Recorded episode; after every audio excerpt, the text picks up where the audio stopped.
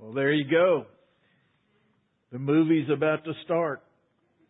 Chris does an incredible job on those bumper videos. Yeah, yeah. Bless Chris.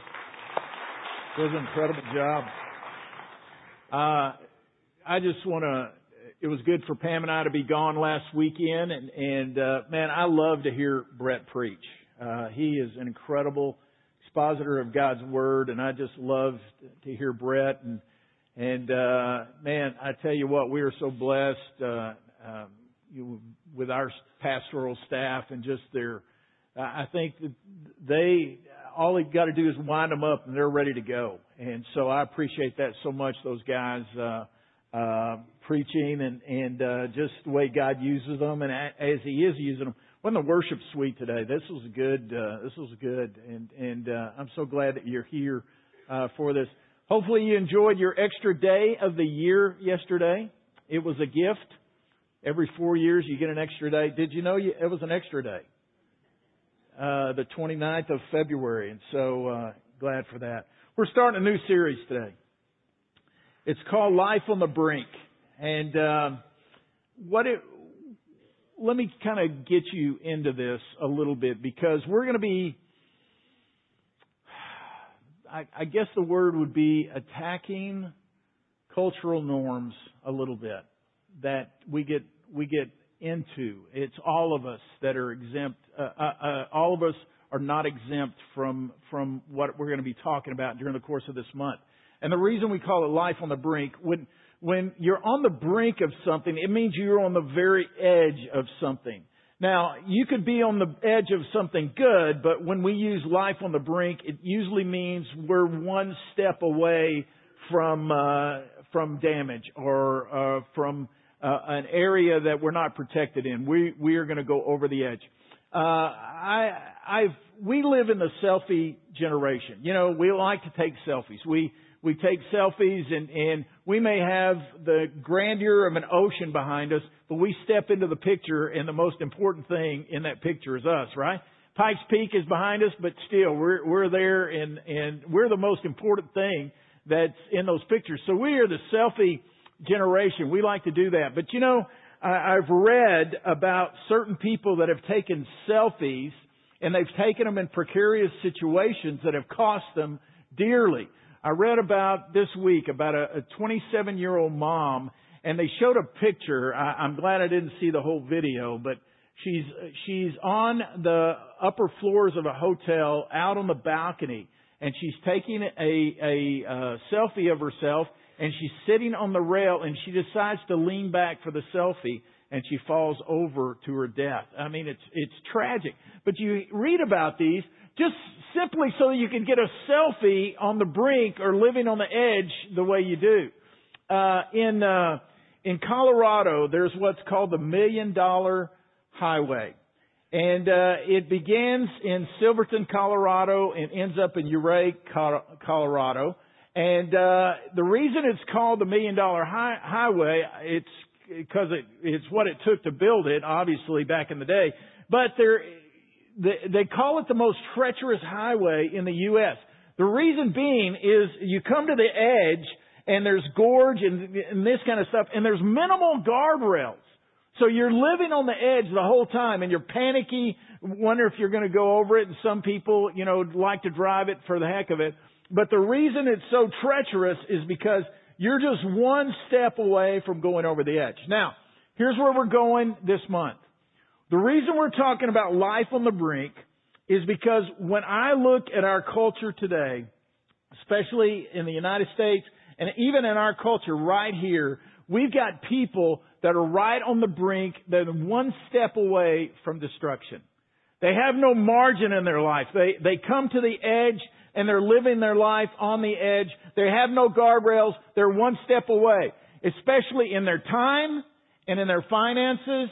And in their relationships, they they just find themselves on the edge. They're on one brink away from destruction. And you look at our culture today. You look at what takes place. You don't have to read the paper, but you can read the paper. It it's it's amazing when you pick up the major headlines how almost daily there is somebody that is that is uh, uh, known to everybody else who has committed suicide. There, there just seems to be this brink of hopelessness that exists, and many people are stepping into it, young people. And uh, and I know that, that there are many uh, things to be concerned about. We're, you know, we're concerned about the coronavirus. We're concerned about other things. But you, and we're concerned about shootings and homicide. But you know, when you look at the statistics, suicide is way so much higher than homicide. And why is that? Because there's a there's a living life on the brink. There's marriages that are dissolving. There's people who are getting into financial ruin. There's all of these kind of things. And we sing about, I am free, and I love to sing about the freedom that Christ gives us. But even Christ followers are living in bondage in so many of these areas. So we're going to be talking about this, because when you're living life on the brink and no margin, and let me explain what margin is a little bit. You remember as a kid when you used to, you used to, your teacher would tell you, p- pull out a piece of paper, and you've got these red lines on the side, or those are the margins. You, you don't want to go across the margin. Every now and then you may need to go across the margin, but you try to stay as, as close to the margin as you can, not going to the end of the page. What we need to learn in life, with our time, with our finances, with our relationships, is we need margin. We need room so that we're not on the edge all of the time. And that'll make more sense as we get into this today. But if you're living a life on the edge, and many people say, I love to live on the edge, that's the way my life is, on the edge, only to see that it's a destructive pattern that is there if you're not uh, careful, if you don't have some kind of margin of protection or some kind of guardrail to keep you from going over the edge. But if you're living on the edge, there's some things that characterize your life. And these will make sense. Number one is you're not enjoying the journey. If there's more month than money, if there's more demanded of you than time allows, if people have expectations upon you you cannot meet, you're not enjoying the journey. You become hopeless. You become frustrated. And eventually you become spiritually dry. And I tell you what happens. Many people walk away from the church. They walk away from the Lord because they feel this guilt because they cannot do what they were called to do, what the Spirit wants to compel them to do, because they don't have the finances, they don't have the money, they just don't have the bandwidth to do it. And they just get frustrated and they walk away. And many of them blame God or blame the church. And so we're going to talk about this. And today we're going to tackle time. And uh, there may be one that you would rather tackle, but we're going to tackle time and how we handle time. And I'm so glad for God's Word in that it is so relevant even for today. So I want you to turn with me to Ephesians. Ephesians is in the New Testament. It was a letter written by Paul. Paul was a follower of Jesus. And Ephesians chapter five is where we're going to pick it up. And uh, just so that you understand the book of Ephesians a little bit, Ephesians was written uh, around sixty-one A D, around that range, about thirty years after Jesus had died, buried, and was resurrected and ascended. So it's about thirty years later, and there's a church in Ephesus. The, the conditions of Ephesus were interesting. It was a Roman Uh, colony, like so many of the cities. It was very affluent. It was uh, an area with a bay area that ships could come in. However, what happened is that silt began to fill it up, and it, it lost its uh, influence eventually. But it was very affluent. It, it was a lot of money there. It was also very occultic and pagan. They had a temple to the goddess Diana right in the middle of it that everybody worshipped, and it was very uh, sensual in the way that you worshipped, and uh, it was a very immoral city in ways, very hedonistic, very affluent. Humanism would uh, would would rule. It was much like the United States of America today, and uh, that's the way it was. And yet Paul went and he started a church there, and he was there for three years. He eventually turned it over to a young man named Timothy, but this is where Paul started the church. However, when Paul wrote this letter, he is in jail in Rome, okay? The reason I give you background is because we need to know what the Word of God said to those people so we can interpret it for us today, okay? So, what at the first of the letter of Ephesians, He talks about what God has done through Jesus Christ, how He's seated us in heavenly places. It's incredible. Then he gets into talking about our response today to the gospel of Jesus Christ. It's not by, it's not by works that you're saved, but by grace and by faith in Christ alone. And then he begins to talk about how we live that out on a day, day-to-day basis. And that's where we're picking it up about time right now. So let's look at Ephesians five, and we're going to begin in verse fifteen, and we're going through verse twenty. So uh, let's look at this together, if we could, right quick.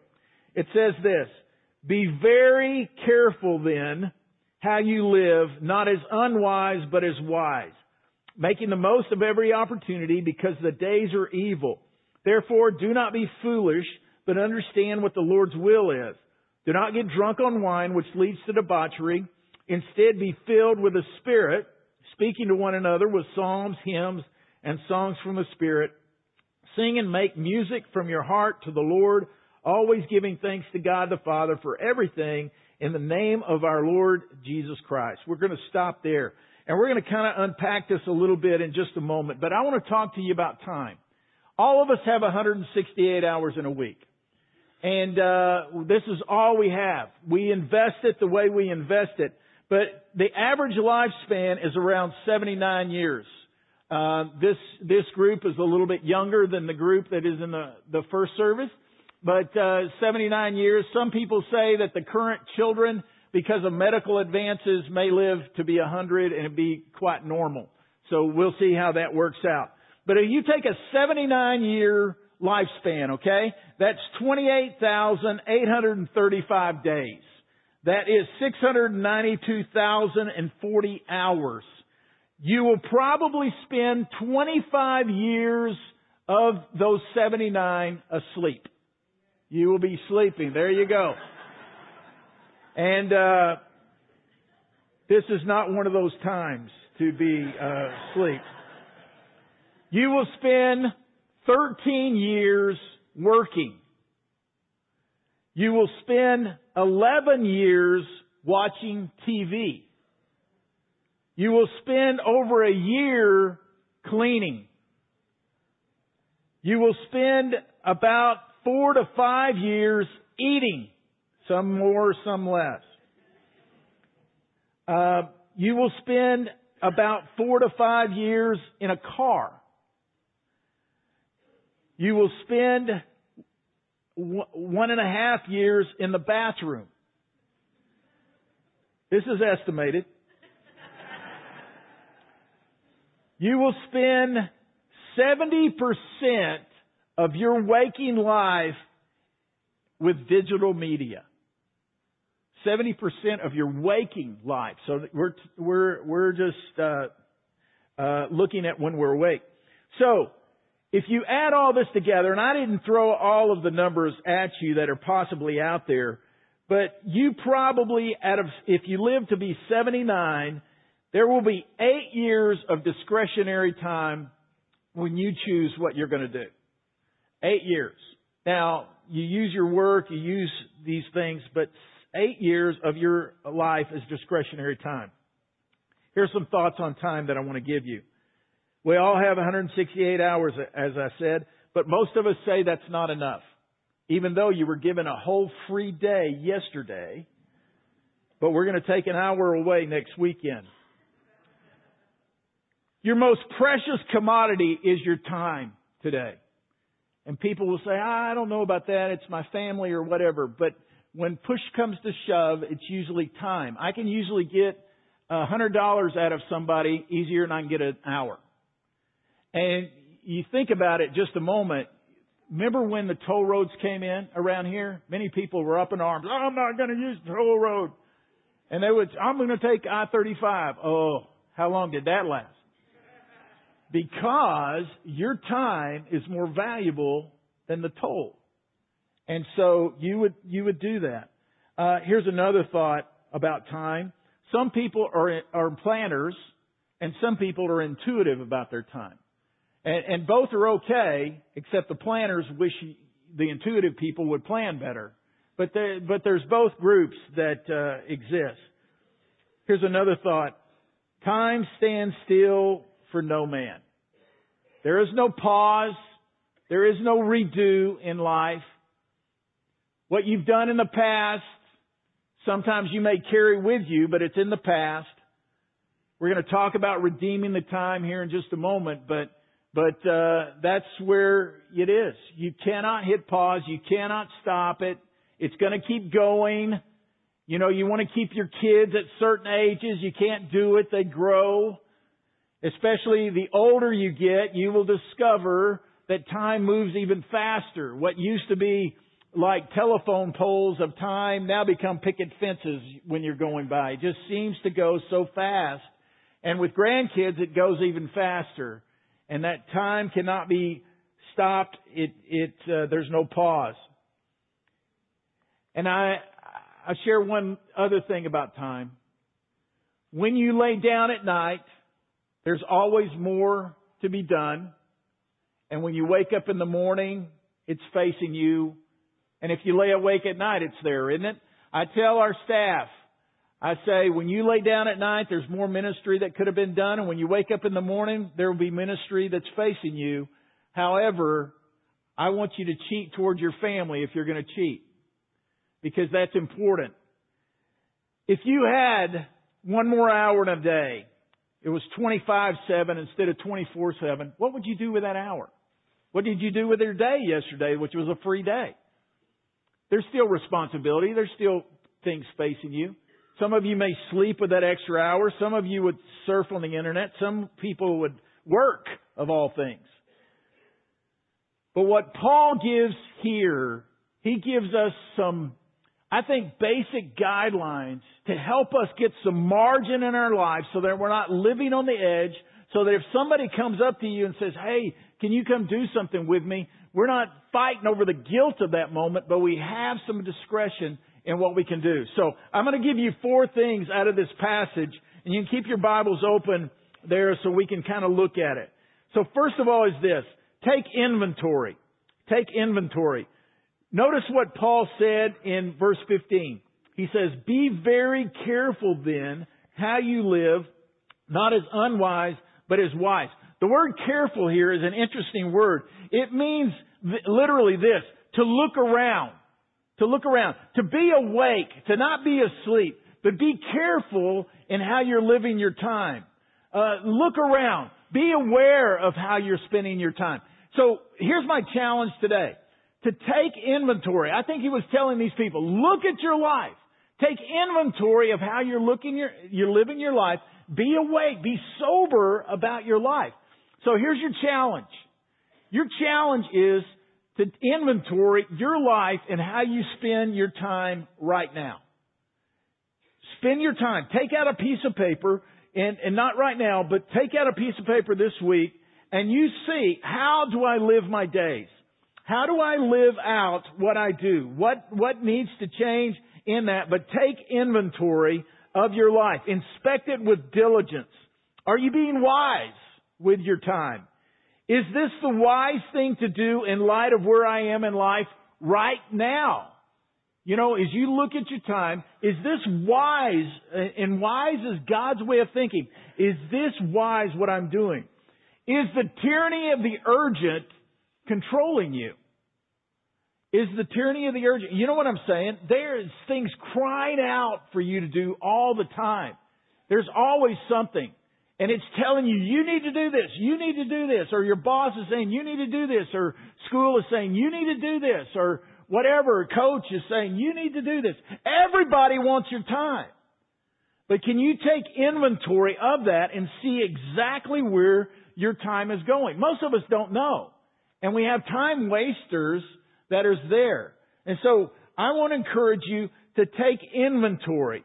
And, and one other thought is this: you know, it's not the bad things that keep us from the best thing. It's the good things. How many good things are taking you away from the best thing? Don't you wish it was just evil and you could recognize evil and say, oh, I'm not going to do that. I'm going to do what's over here.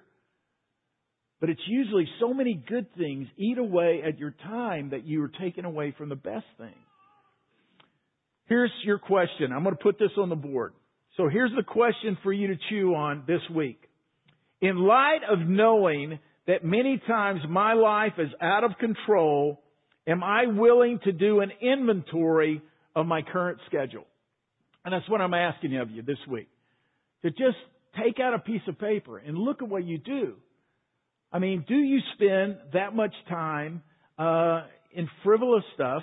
Or you can you look at that and, and see what your inventory is exactly, okay, to see what is there. So Paul says, be careful then. Be wise about your time. The second thing is this. Take control. Take control. Notice what Paul says in verse sixteen. He says, making the most of every opportunity because the days are evil. In the, in the King James Bible, it says, redeem the time.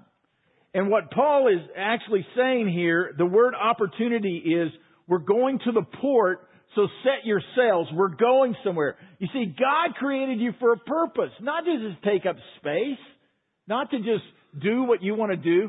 God created you for His great glory, and He has a plan. And so you want to take advantage. You want to redeem the time. Now, some of you are, I said it earlier, are carrying around your past because you did some things in your past that you regret and have caused confusion and hurt in your life ever since. I believe God wants to redeem that. I, I think if you're willing to come before Him and say, God, I'm carrying around my past. Listen, God, God has given you X amount of days. He doesn't want you carrying around your past. That's why repentance, uh, confession is so good. Talking to others, praying through that, being willing to say, okay, God, I'm taking my past. I'm putting it on your hook. I'm going to go forward with you. Some of you need to redeem that right now. Listen, uh, God's not holding it against you. You're holding it against yourself.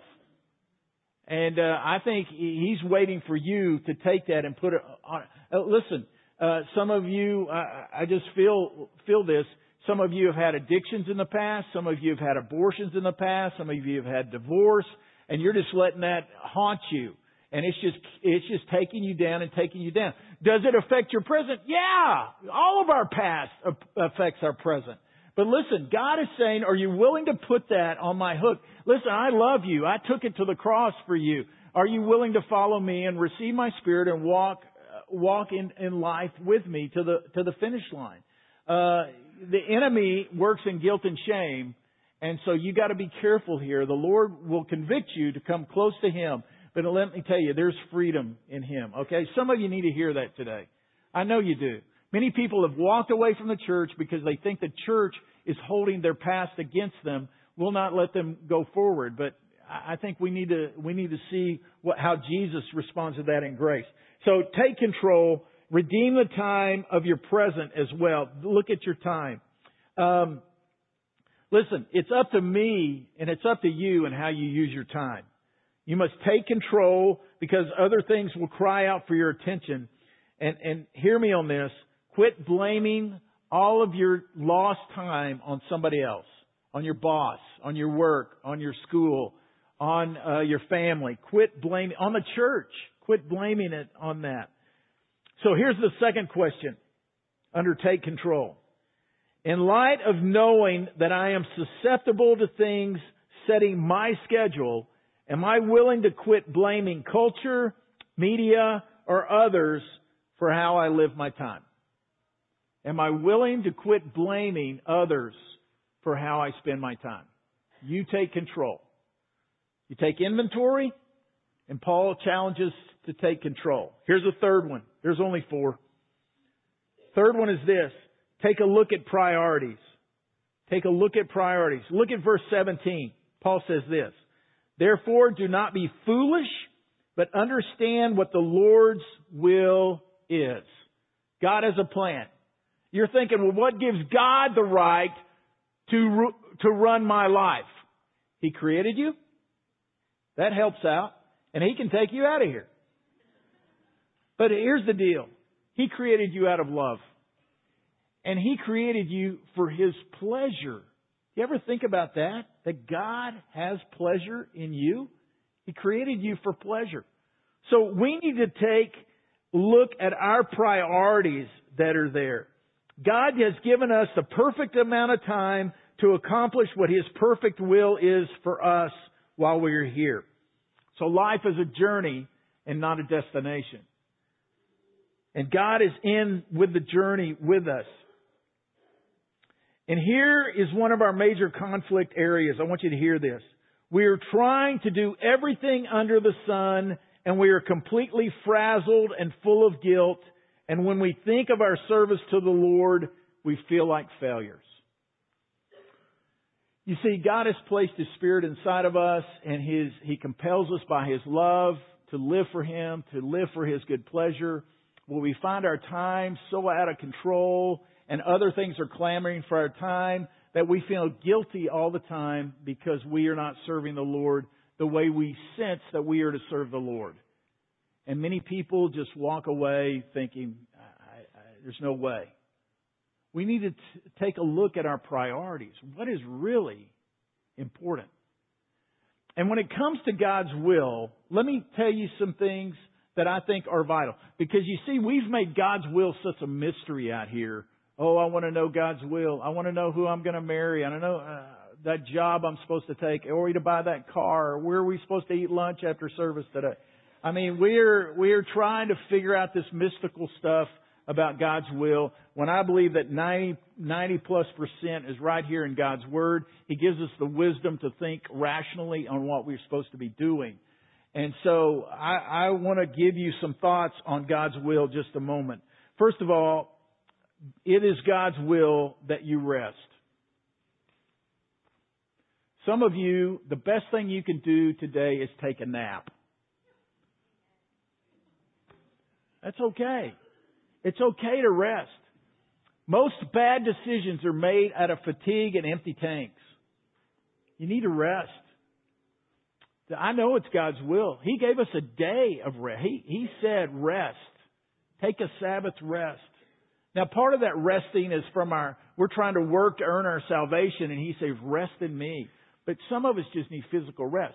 Here, here's the second thing I know is God's will, that we are to have a relationship with Him, an intimate, close relationship with Him, that we are supposed to walk close. He created us for His good pleasure. Nobody loves us like Christ loves us, that God loves us. And so He wants us to have a relationship with Him, all men, and He wants you close to Him. Here's a third thing that he, I know is God's will.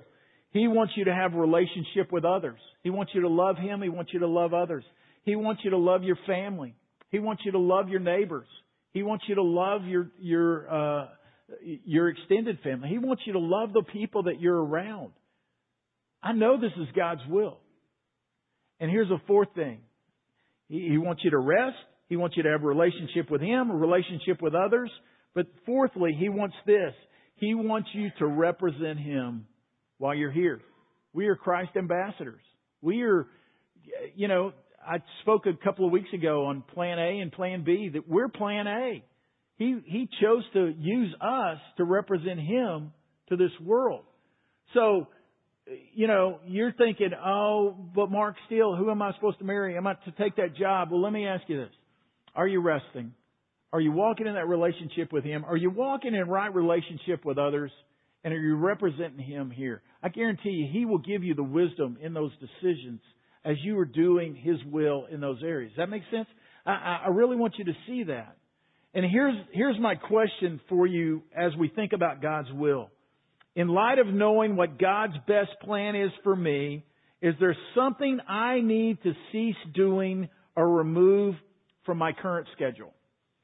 Is there something you need to remove because it is keeping you from actually walking in God's plan for you?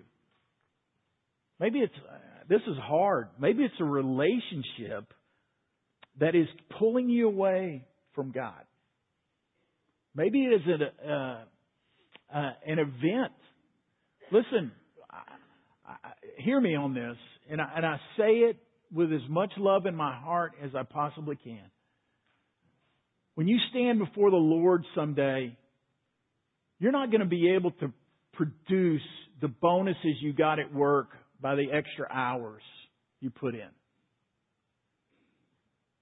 That your child could bat four hundred in his baseball league. Those aren't the things. Those, those things are all right. Get pat on the back from people on earth. But God has so much more for you. Here's the last, the fourth one and the last one. Fill up. If you're taking notes, which is a good thing, I encourage you, take inventory, take control, take a look at your priorities, and then last of all, fill up. Notice what he says in verse eighteen. Do not get drunk on wine, which leads to debauchery. Instead, be filled with the Spirit. Filled with the Spirit. Actually, the, the verbiage here in the original language was continue to be filled with the Holy Spirit. I leak. Do you leak? Yeah, you do. I leak, man. I, I, I want to be filled with God, and then the next thing you know, I am just as dry as I can be. So I need to be continually being filled. You see, God has given us the whole, you can't be, you can't come to Christ at all unless you, His Holy Spirit draws you. And then when you make a commitment to Christ, He takes up residence inside of you. But there's ongoing fillings that have to happen. And uh, so we need these fillings of the Holy Spirit because we can't do it on our own. I, I'm giving you challenges in your time and you're thinking, I don't know how to do that. But if you get filled up, allow God to live His life through you, you will see things differently. And, and you need to let this be your attention. Whatever is your attention will become your affection. And, and I know that God knows that we have addictive tendencies in this flesh, and He knows, He knows that we will, we will mess up if we do not have Him in our lives. So I'm encouraging you today to be filled with Him. And when He says, be not drunk with wine, what He's talking about there, He's talking about the influences. Uh, what influences you? You know, some of you have a past where alcohol was, was uh, you abused alcohol and it used to control you and you were a jerk and you did some stupid stuff. Some of you have drug backgrounds. Some of you have other addictive backgrounds. And they make you do stupid stuff because it is controlling you. And, and what Paul is saying here, don't let these things control you. Let the Spirit of God control you. That's what needs to control you. So how do you be filled with the Holy Spirit right quick? We make it so hard when it's so, so, so in the Word of God. So I don't want to use the word simple because we use simple things and we don't value simple things. But how to be filled? Number one is you yield to God. In Ephesians, a little bit more, what Paul's going to say is you yield, you yield to Him. You yield to the Spirit.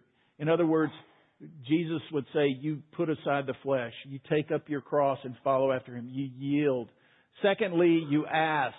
Uh, Jesus said in Luke, when He's talking about which of you, if his father, uh, if your son asked for bread, would give him a stone, or he asked for fish, would give him a, a scorpion. If you, being evil fathers, know how to give good gifts to your children, how much more will your heavenly Father give the Holy Spirit to those that ask? Luke chapter eleven. It's a, ask Him, Lord, I'm yielding to You. Would You fill me with Your Holy Spirit?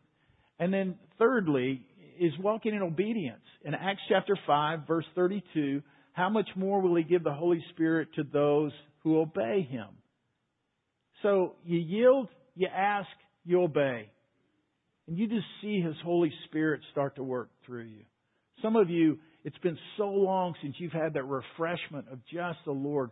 The, the, the fruit of the Spirit has been absent for so long. So here's your fourth question. The last question is this. In light of knowing that other things want to control me, am I yielding myself to God's presence and control? In light of knowing that other things want to control me, am I yielding myself to God's presence and control? Last thing, and then we pray. You probably don't want to talk about your time because you know it's out of control.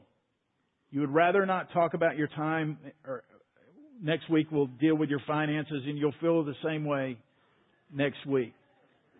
Because our time is so precious. Some of you are, are busy thinking now, oh, I got to get away from here. I got to. This is what I got to do today, man. I got to. Oh God, I'm giving you this hour. No, no, I got to get. I got to do these things, and you're frazzled. And stuff today was so practical. And God's saying, slow down. Hit pause. You know, in Psalm forty-six, when it says, uh, be still and know that I'm God, what He literally says there is cease striving and know that I'm God. Cease striving. There was a woman that uh, came to Jesus when he was eating a meal. And she came in and she broke a jar of perfume and she poured it on Jesus and she began to take her hair and anoint his body with that and wash it in. It's, it's a great passage there. I think it's in Mark fourteen is one of the one of those. And she's she's anointing here. Uh, and, and this is his disciple says this. Why the waste? She could have taken this and given the money to the poor. Why the waste? And Jesus said, you leave her alone. You leave her alone. And I thought about that. And I thought, you know, we're going to waste our time on something. Video games, T V, just running and doing. We waste so much time. Maybe the Lord is something we need to waste our time on. Just waste our time on Him. Lord, I want to serve you. I want to know you because He created us.